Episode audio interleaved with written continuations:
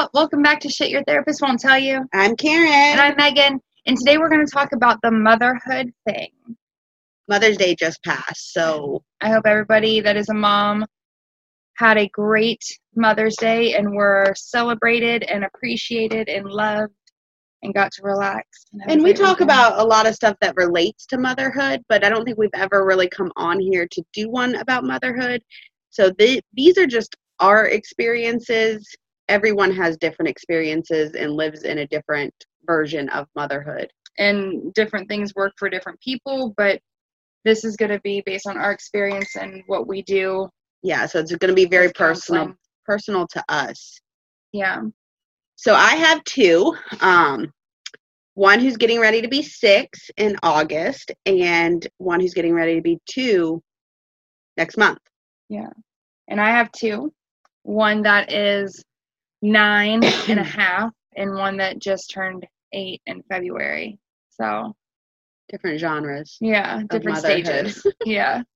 Um you know, we've done the expectation thing before, but I Mhm. feel like it ties in a lot to motherhood and the expectations that we put on ourselves co- as mothers coming from And that society puts on us. yeah coming coming from um you know like your personal experience with your mother good or bad um the example that was set for you to be a mother society's Or an example that wasn't set. yeah or you know your interpretation of what other people are living their motherhood life like. That's a big one you know? I say it all the time people only post their highlight reels. Mhm. and we get on social media and it looks like everybody has everything all together and you sit there and wonder why you don't or what they're doing differently or why they can do all this stuff or why she's miss betty homemaker and and you can't even like get the kids clothes cleaned or you know whatever it is and it's so toxic to yourself it's so toxic. well, and that's where I think also the problem isn't with those people posting it. And I think there should be more real stuff posted. But I don't think like some, maybe they're posting that because they found something that works for them and they want to share it right with people that do need help. The problem is that it triggered you. right and you got to figure out why and heal that part right and figure out that part Well, and I think a lot of the triggers could be healed if people realize that other people don't live in this perfect world that you think they do. right And it might not even be that they are trying to portray that, but that's just how you interpret it. yeah And like the trigger would really just if people do not post their real life on social media. No. They don't. and i think there's a combination of i think there are people out there on social media that are like my life is so perfect look at this and i don't i don't struggle or anything Yeah. one if you see that they're lying right.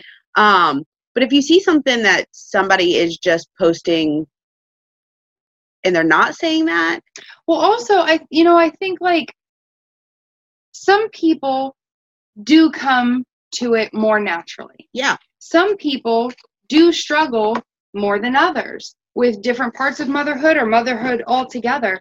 And I've been thinking about it a lot because it's come up. It it always comes up with my clients that are mothers, and I want to get into that in a little bit. But you know, I a lot of what I do in those moments is help people learn how to you know be the best mom that they are Mhm. and you know i hear people say like well i can't get my kids to do this or how do you get your kids to do that and it's made me reflect a lot back on my motherhood Mhm. um, over the last couple weeks really and um, i do have it i consider what i have pretty easygoing. I consider my kids to be really well behaved and well mannered they listen to direction pretty well.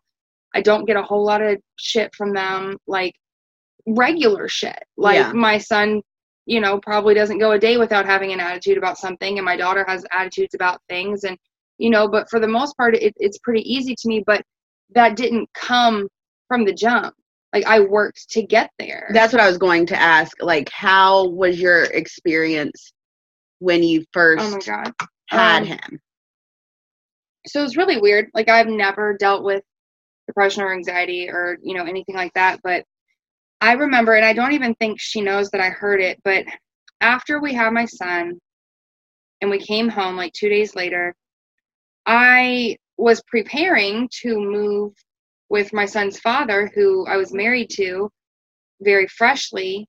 We didn't know each other that great. I mean, we dated. He went off to the military. We got pregnant right before. We got married on family weekend. He came home for the birth, and then two weeks later, we moved to Carolina. Um, but I remember my mom and me and my son's dad were in the living room with my son. I think my son was like sleeping in a swing or something. And I got up to go upstairs to go to the bathroom. And as I was walking away, I heard her say to him, When you guys get to Carolina, I, I want you to keep a really good eye on her because she doesn't seem okay. And when she said that, I went upstairs and I remember standing in the bathroom looking in the mirror like, Am I not okay? I hadn't even like stopped to think. I mean, I had a really easy birth. Real like he was completely healthy. He, well, he came out not crying, and it scared the shit out of me. He didn't make noise, and my mom said it's just because he was looking in wide-eyed wonder, like around the room, like what the fuck is this? um, and they had to like spank him on the butt to make him cry or whatever. But perfectly healthy, no complications whatsoever. Um, so I was tired you know, because I breastfed, I was tired and I just, my body just went through a traumatic experience because birth is traumatic to the body. And, you know, but I was looking in the mirror and I was like, am I not okay? Like, why would she have said that? Mm-hmm. It's very easy to tell if I'm not, which usually takes a really big amount of something to make me not okay because I'm usually always like this. So it's a really drastic difference, right? A big contrast. And I couldn't figure out why she would have thought that. But then I thought about it and I was like, actually, I'm really sad because I was about to leave my mom mm-hmm. to go be with him, who I loved at the time. You know, I loved him, the, uh, you know, our whole relationship. But um, so we went to Carolina a couple days later, and that's kind of what sparked my awakening, which is a whole different podcast. But he was the easiest fucking baby ever. From the day we brought him home, he would sleep 6 p.m. to 6 a.m. Mm-hmm. Um, he obviously the first couple weeks he was waking up to eat, but like by a couple weeks in, sleeping 6 p to 6 a, he would nap 10 to 12, 2 to 4. Mm-hmm. And he was so easy. He would just chill by himself. I could do, I mean, really easy. It didn't get bad until he hit two and his trauma started coming out that I wasn't aware of at the time. And from two to four was the, the hardest, I hope, ever point in motherhood for me that I could ever experience. Um, he started acting out. It was like a light switch went off one day because here's this kid that I had never, I was a really young mom. I was 19 when I had him. Um, I was 21 when I left his dad. So he was he was 15 months old. So up until then, it had been great. We moved home. He was great. Um, you know, you'd say, "Hey, Grayson, are you ready for bed?"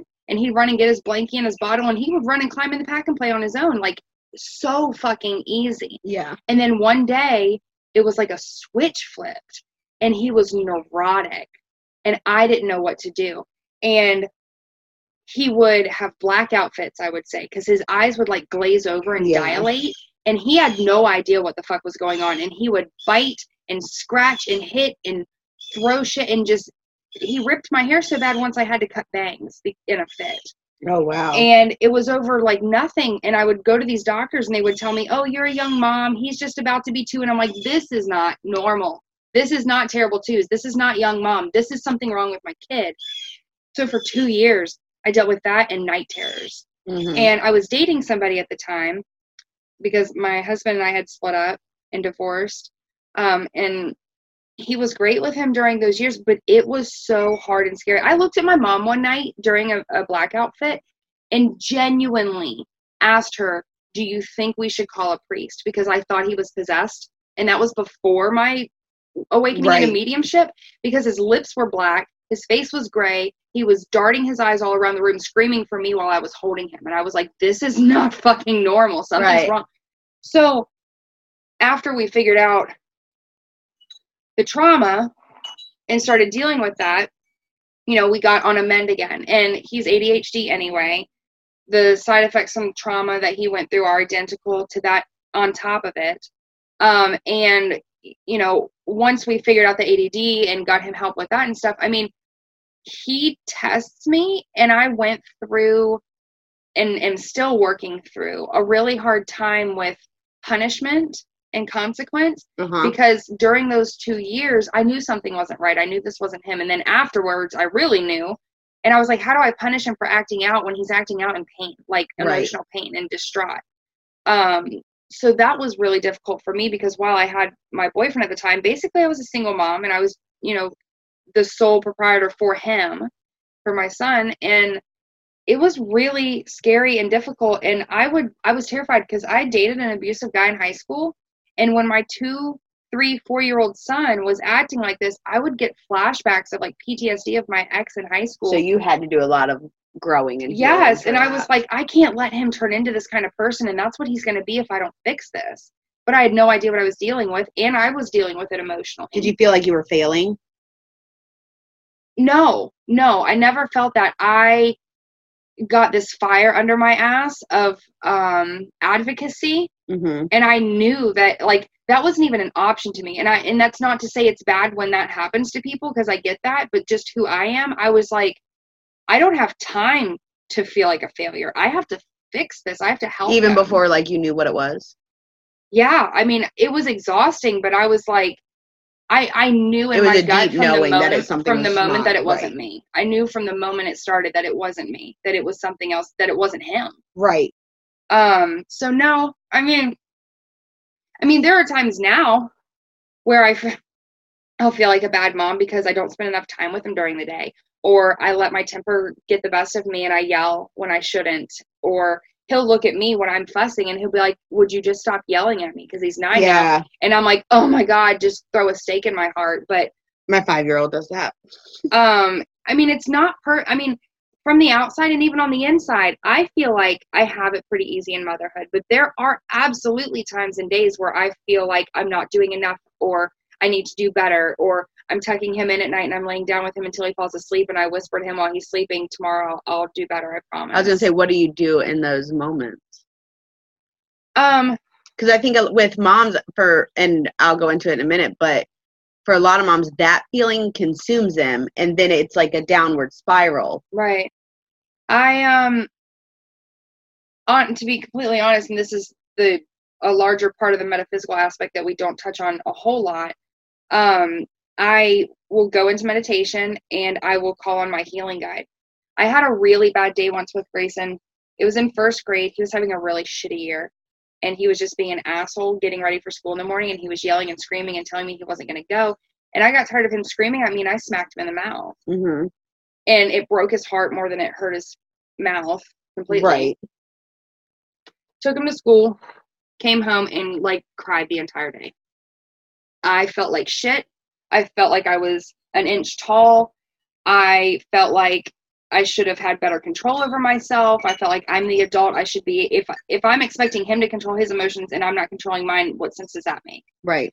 um and i was sitting in what used to be the office in the upstairs part of my house and i was sitting at my altar and i was just crying and one of my guides my healer guide her name is v she came up to me and i felt her put her hand on my chest and made me lay back on the floor and she just did this like enormous work on my heart chakra hmm and it just it felt so okay after that. Like i was like i i smacked him in the mouth. Maybe i should have maybe i shouldn't have. I can't marinate on that any longer And you can't undo it. you know when he gets home we're to have a talk. I'm to apologize and we're to have a better day tonight and we're to have a better day tomorrow.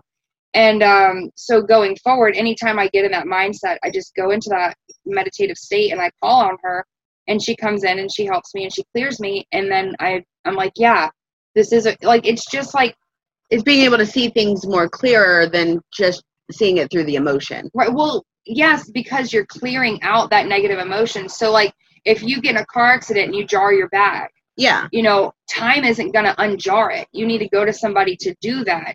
Just because you move on emotionally and like time frame wise from the accident doesn't mean that that injury isn't still there.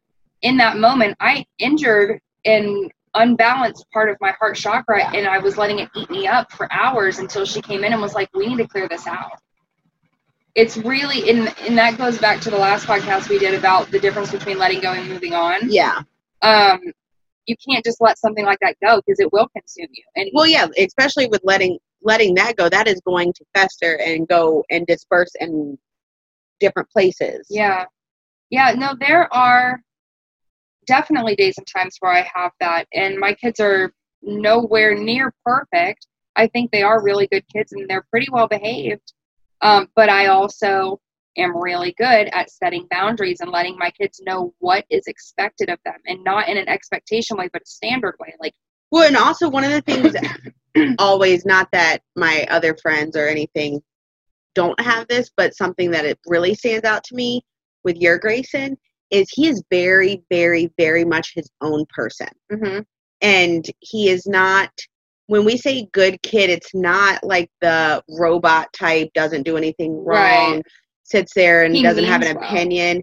He is a very opinionated kid, Yeah. and he is very much like, he's a true Sag. yeah, He's a but Sagittarius he through and through. like that's what impresses me is like you don't shut that out like yeah, you allow him to express that and talk to him not just as a child as a human being right. and that teaches more than suppressing Well, kids have to be heard. Yeah. Because, th- and this is what I explain to people, and this is like communication 101, not just with parenthood or motherhood, but kids have to be heard because what they're saying or thinking makes sense to them. hmm If it's wrong, you telling them it's wrong does not change their mind. It's it's not able to. That that statement is not possibly going to change their mind. But if you let them talk and express themselves and they're heard, you can understand where they're coming from and then you can understand how or why what they're doing or saying is wrong or inappropriate. You can't just say it's wrong because what is that? What the fuck does that teach? and i them? think that takes more strength because especially in the generation like that we are now but it takes more strength to hear your kid out and see where they're coming from and help them develop that than it does to just be like do what i said because i said so oh, I hate that. and that is easy and you want them to just do that you know at the same time though and this just popped up into my head i can feel the energy of the fact that there are grown adults out there that have adult children that don't really know their kids.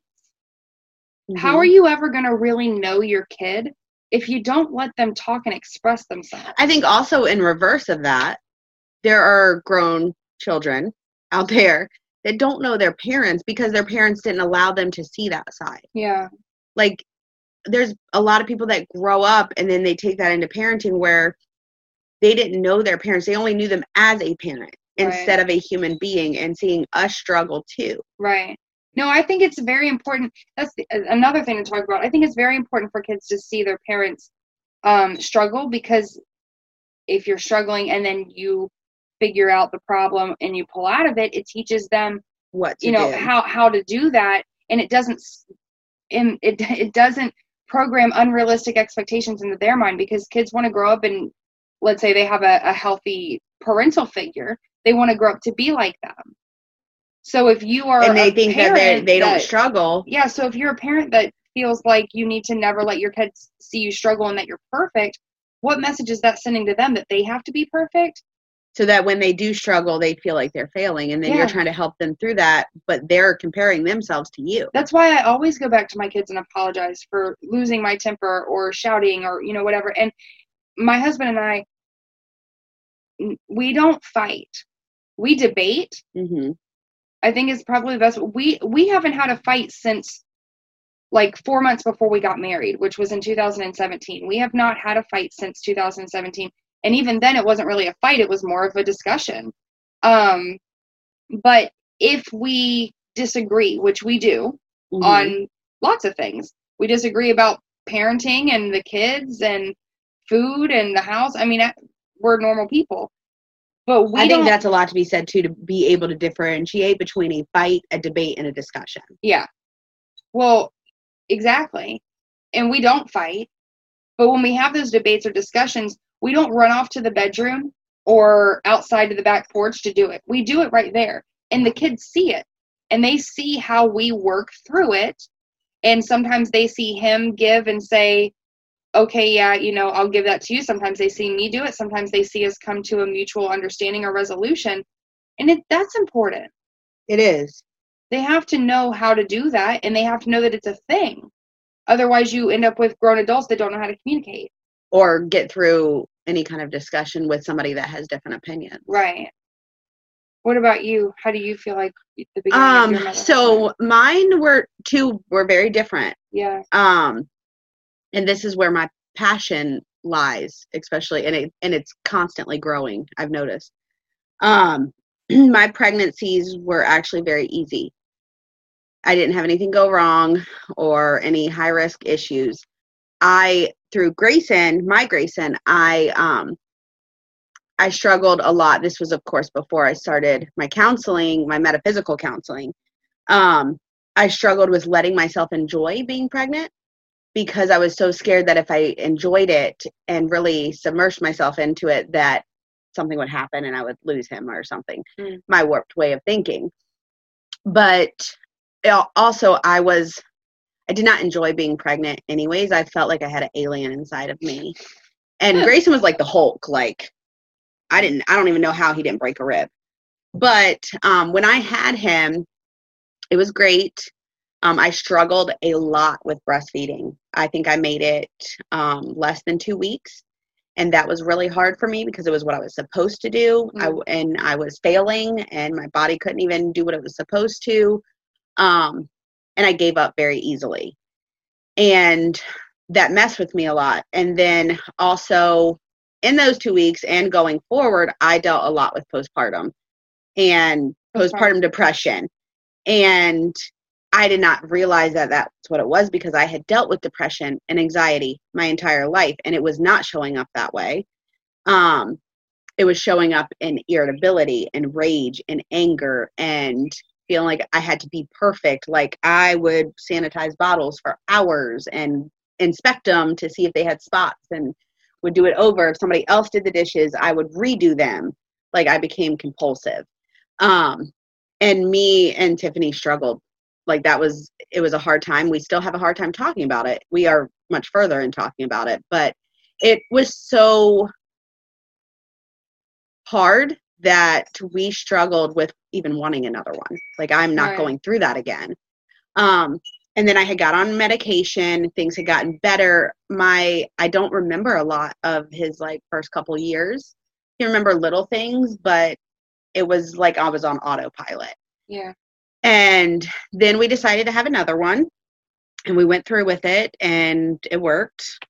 And when I was what? I was probably like 6 weeks pregnant yeah. maybe 12 really like early on. s- eight weeks pregnant i had already knew what i wanted to find and we've been through all of this if, on a different podcast but um, i knew that i had to get ahead of the game because i knew that it was going to come back and i wanted to be prepared with it and you didn't want to take the medicine. and i did not want to be on medication i did not want to like i already wasn't on and that was a big thing between you and Tiffany too, because she was really adverse to the idea of you not taking medicine and yeah doing something. well because it was such a big change from after i had grayson and the struggles that i went through and then i got on medication and it in quotes fixed the behavior i was doing right.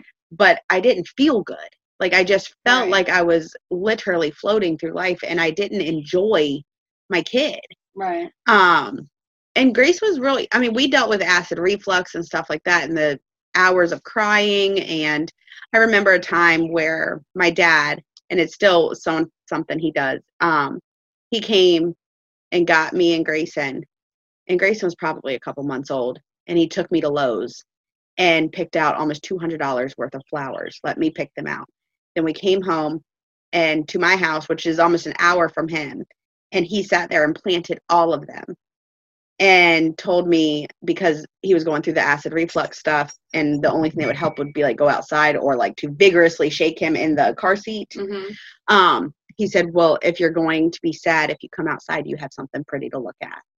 So and whenever i'm having struggle like that's kind of mine and his thing is to plant stuff. Yeah. and now i know that even inadvertently that is a way of grounding yourself Yeah. and I still now do that at home. So with Gavin, um, I started counseling with you through my whole pregnancy, Yeah. and I noticed I went through the and I had trouble breastfeeding. I got a couple days further, but I didn't have the expectations that I did with the first one.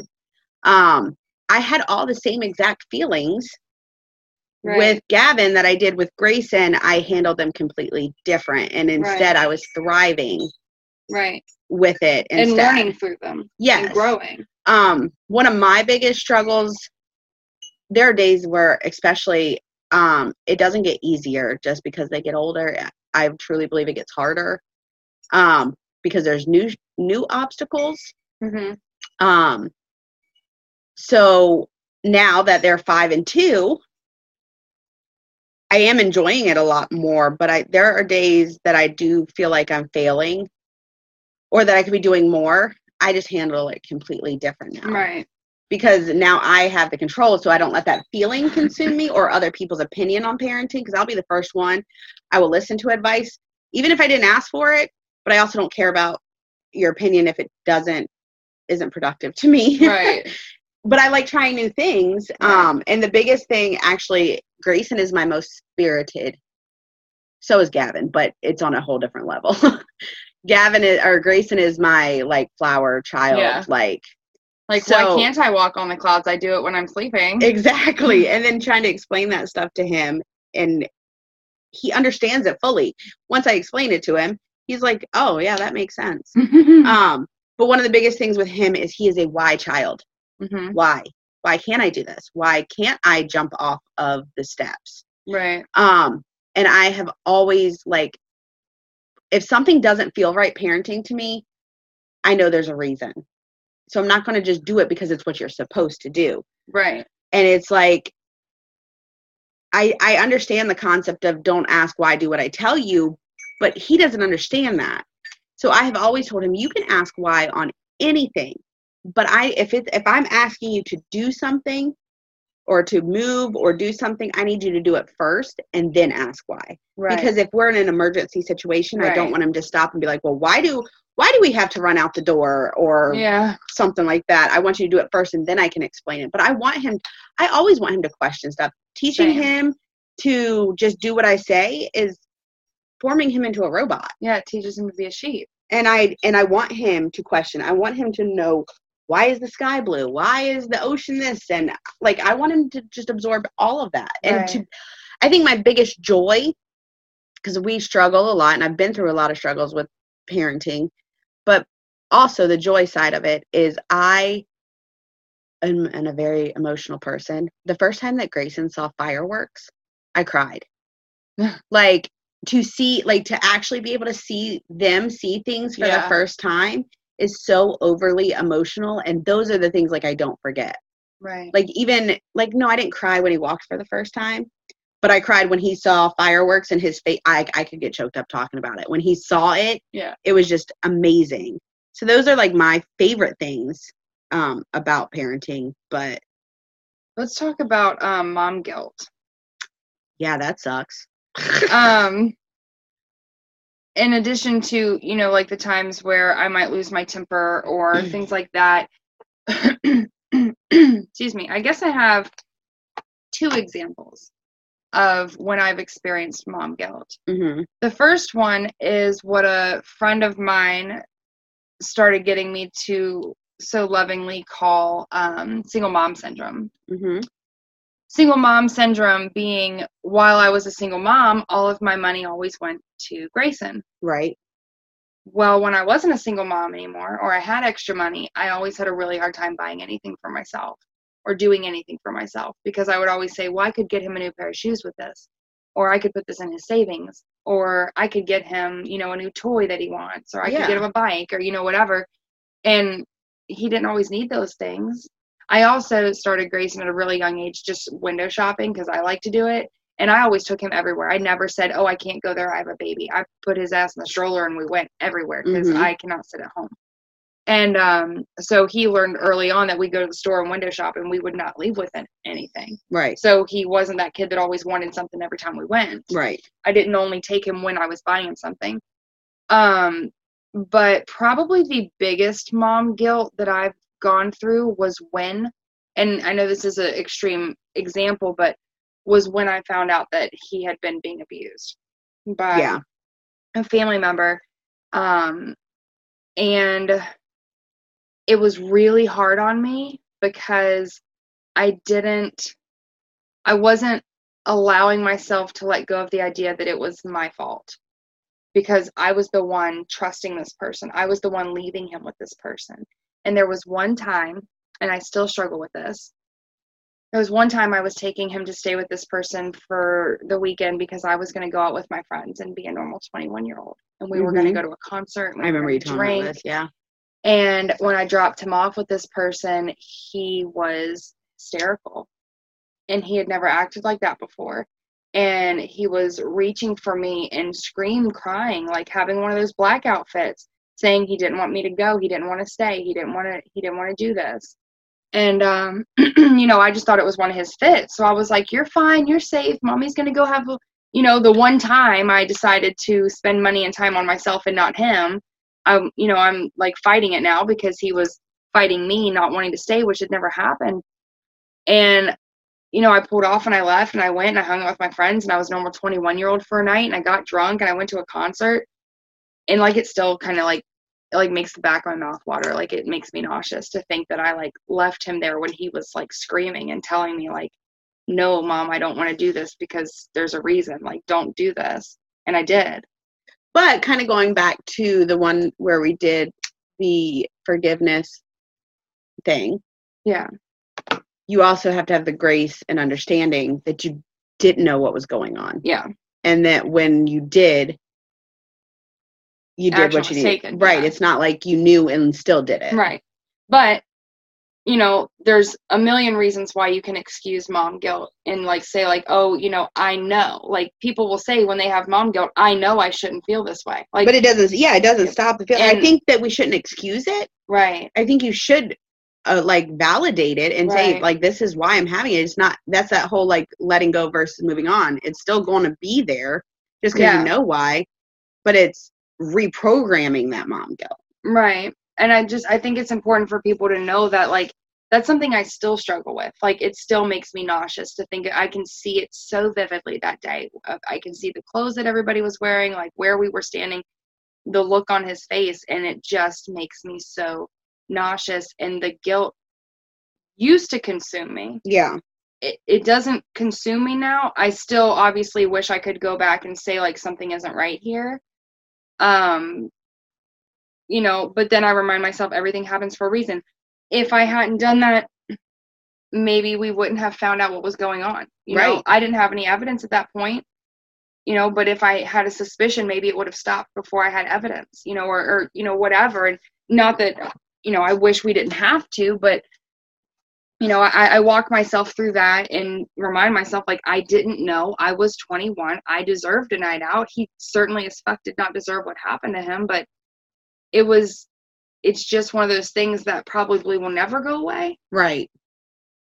And and that's okay. I'm not trying to let it go and just not deal with it. I recognize that it's there and I work through it when it comes up. My biggest mom guilt comes from taking time by myself away from them. I think that's probably the most common. And I even like going to take a bath.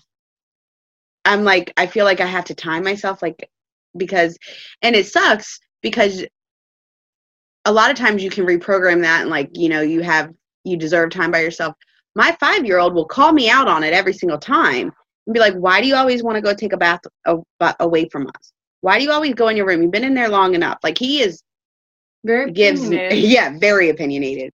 Um and he has actually told other people like one of my biggest things is now that i live in florida i come back up here you a lot of times by myself to regenerate myself Mhm. and fill my tank. Um and he has told other people well i don't i don't know why mom mama wants to get away from us all the time.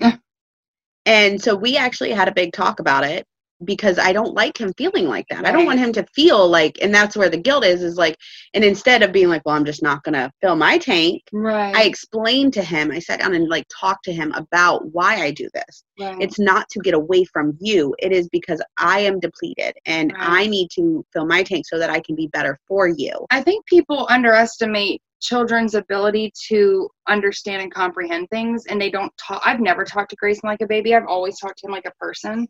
And I've always treated him like one and if I thought even remotely he could do something on his own, I had him do it. Right. And you know, it's kind of like well, I think we've been programmed to think that they they don't. I mean, we came from a That we need society of they sit down, be quiet, don't be heard, right. don't be seen. But they have just as much ability and understanding, if not more. because Mm-hmm, they're than so we fresh. do. Yeah, and getting them to do things that they can do on their own. You know, my mom, my when you see your parents turn into grandparents, it's hilarious because they turn into completely different people. Yep. Um, my mom's always let me be pretty independent, but when Grayson was really little, I would let him do things. Like when he was four, he was making his own breakfast in the toaster with Mhm. waffles and syrup. And um, you know, I would let him do things and she's like, Oh mommy, you should help him with that. You should do that for him. And I'm like, he can do it. And if he can do it, I'm gonna let him do it so that he's independent and doesn't rely on me. It's not my job to make him rely on me. I did want to touch on something else before we end it, also, because I think it's something um, a lot of people struggle. I struggled with it at first. Um, is the mom shaming? Mm, There's no place for it. Let's just put that out there. Um, but it is your responsibility, personally, whether or not you give that mom shaming energy. hmm Because Like yes, if you're being we, shamed or if right. you're doing the shaming. well one, both but i think we're so easy and advocate and we should always advocate for it to stop the mom shaming but on the other side of that you can only have it affect you if you give it power right. so and you if you already have that insecurity and the mom guilt they're feeding right into it it's a vicious cycle and But you should understand that anybody that's mom shaming, it's coming from a place of their own insecurity. Well, and it's over even like big things. There's a girl that I follow on TikTok. I really like her. I think her name's Heather. And she does a lot of mom content and she is just like give no F's. And she even came on there one day and said, you know, today I was a bad mom. My kid ate the top of a muffin, some some Fritos. I'm pretty sure she had something to drink. Now she was just getting over like being really sick and they had some Uh-huh. um car broke down issues and everything. Yeah. But she was basically saying she ate, but it wasn't what I was supposed to be doing Right. and she had people come at her in the comments was like you know we could file a cps report on that that's neglect What? and she was like are you kidding me like it's it's this whole thing but i was just shocked at like the whole and she did have a lot of support too like Right. sometimes you need somebody to be honest and show that and be honest so that other people don't feel alone but i would deal with like the mom shame not even mom shaming because sometimes i think people do it and don't realize that it's mom shaming um, a lot of older generations do this Mhm. is like oh this baby needs some socks on his feet Mhm. or why don't they have a coat on it's chilly it's not your opinion i mean it's not like i sucked my kid naked in the snow Right. like Which that generation used to do. right um my kids hate shoes yeah. like i'm trying to get them to stop peeing outside because we're in a neighborhood now yeah. like and honestly if they do then i don't care I'm like lucky if Grayson changes his underwear every day. right like, um, no, and if you do feel like a victim of mom shaming, I would encourage you to go back and listen to the judgment thing. also we need to do one on victim mentality Yeah. if you feel like you're a victim of mom shaming then you're living in a victim outlook Right. But the point in that is, you know, it's coming from a place of their own insecurity and their own unrealistic expectations of what being a mom is supposed to be. And it makes you feel like they know better than you. yeah like they're more experienced And you get the sense of like inferiority.